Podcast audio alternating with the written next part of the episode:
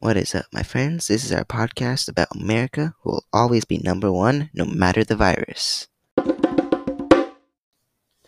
My name is Kaden Gilmer, and I will be your host for today, and we will be talking about what I believe.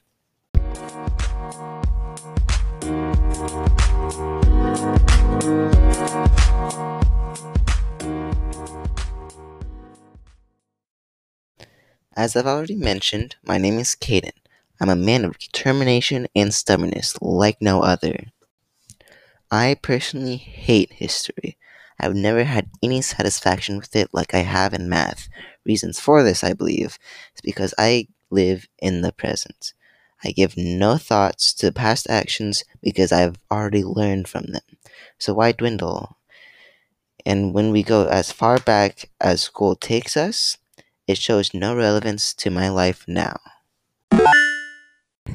America currently is in a state of chaos with the whole coronavirus thing, yet we don't care one bit.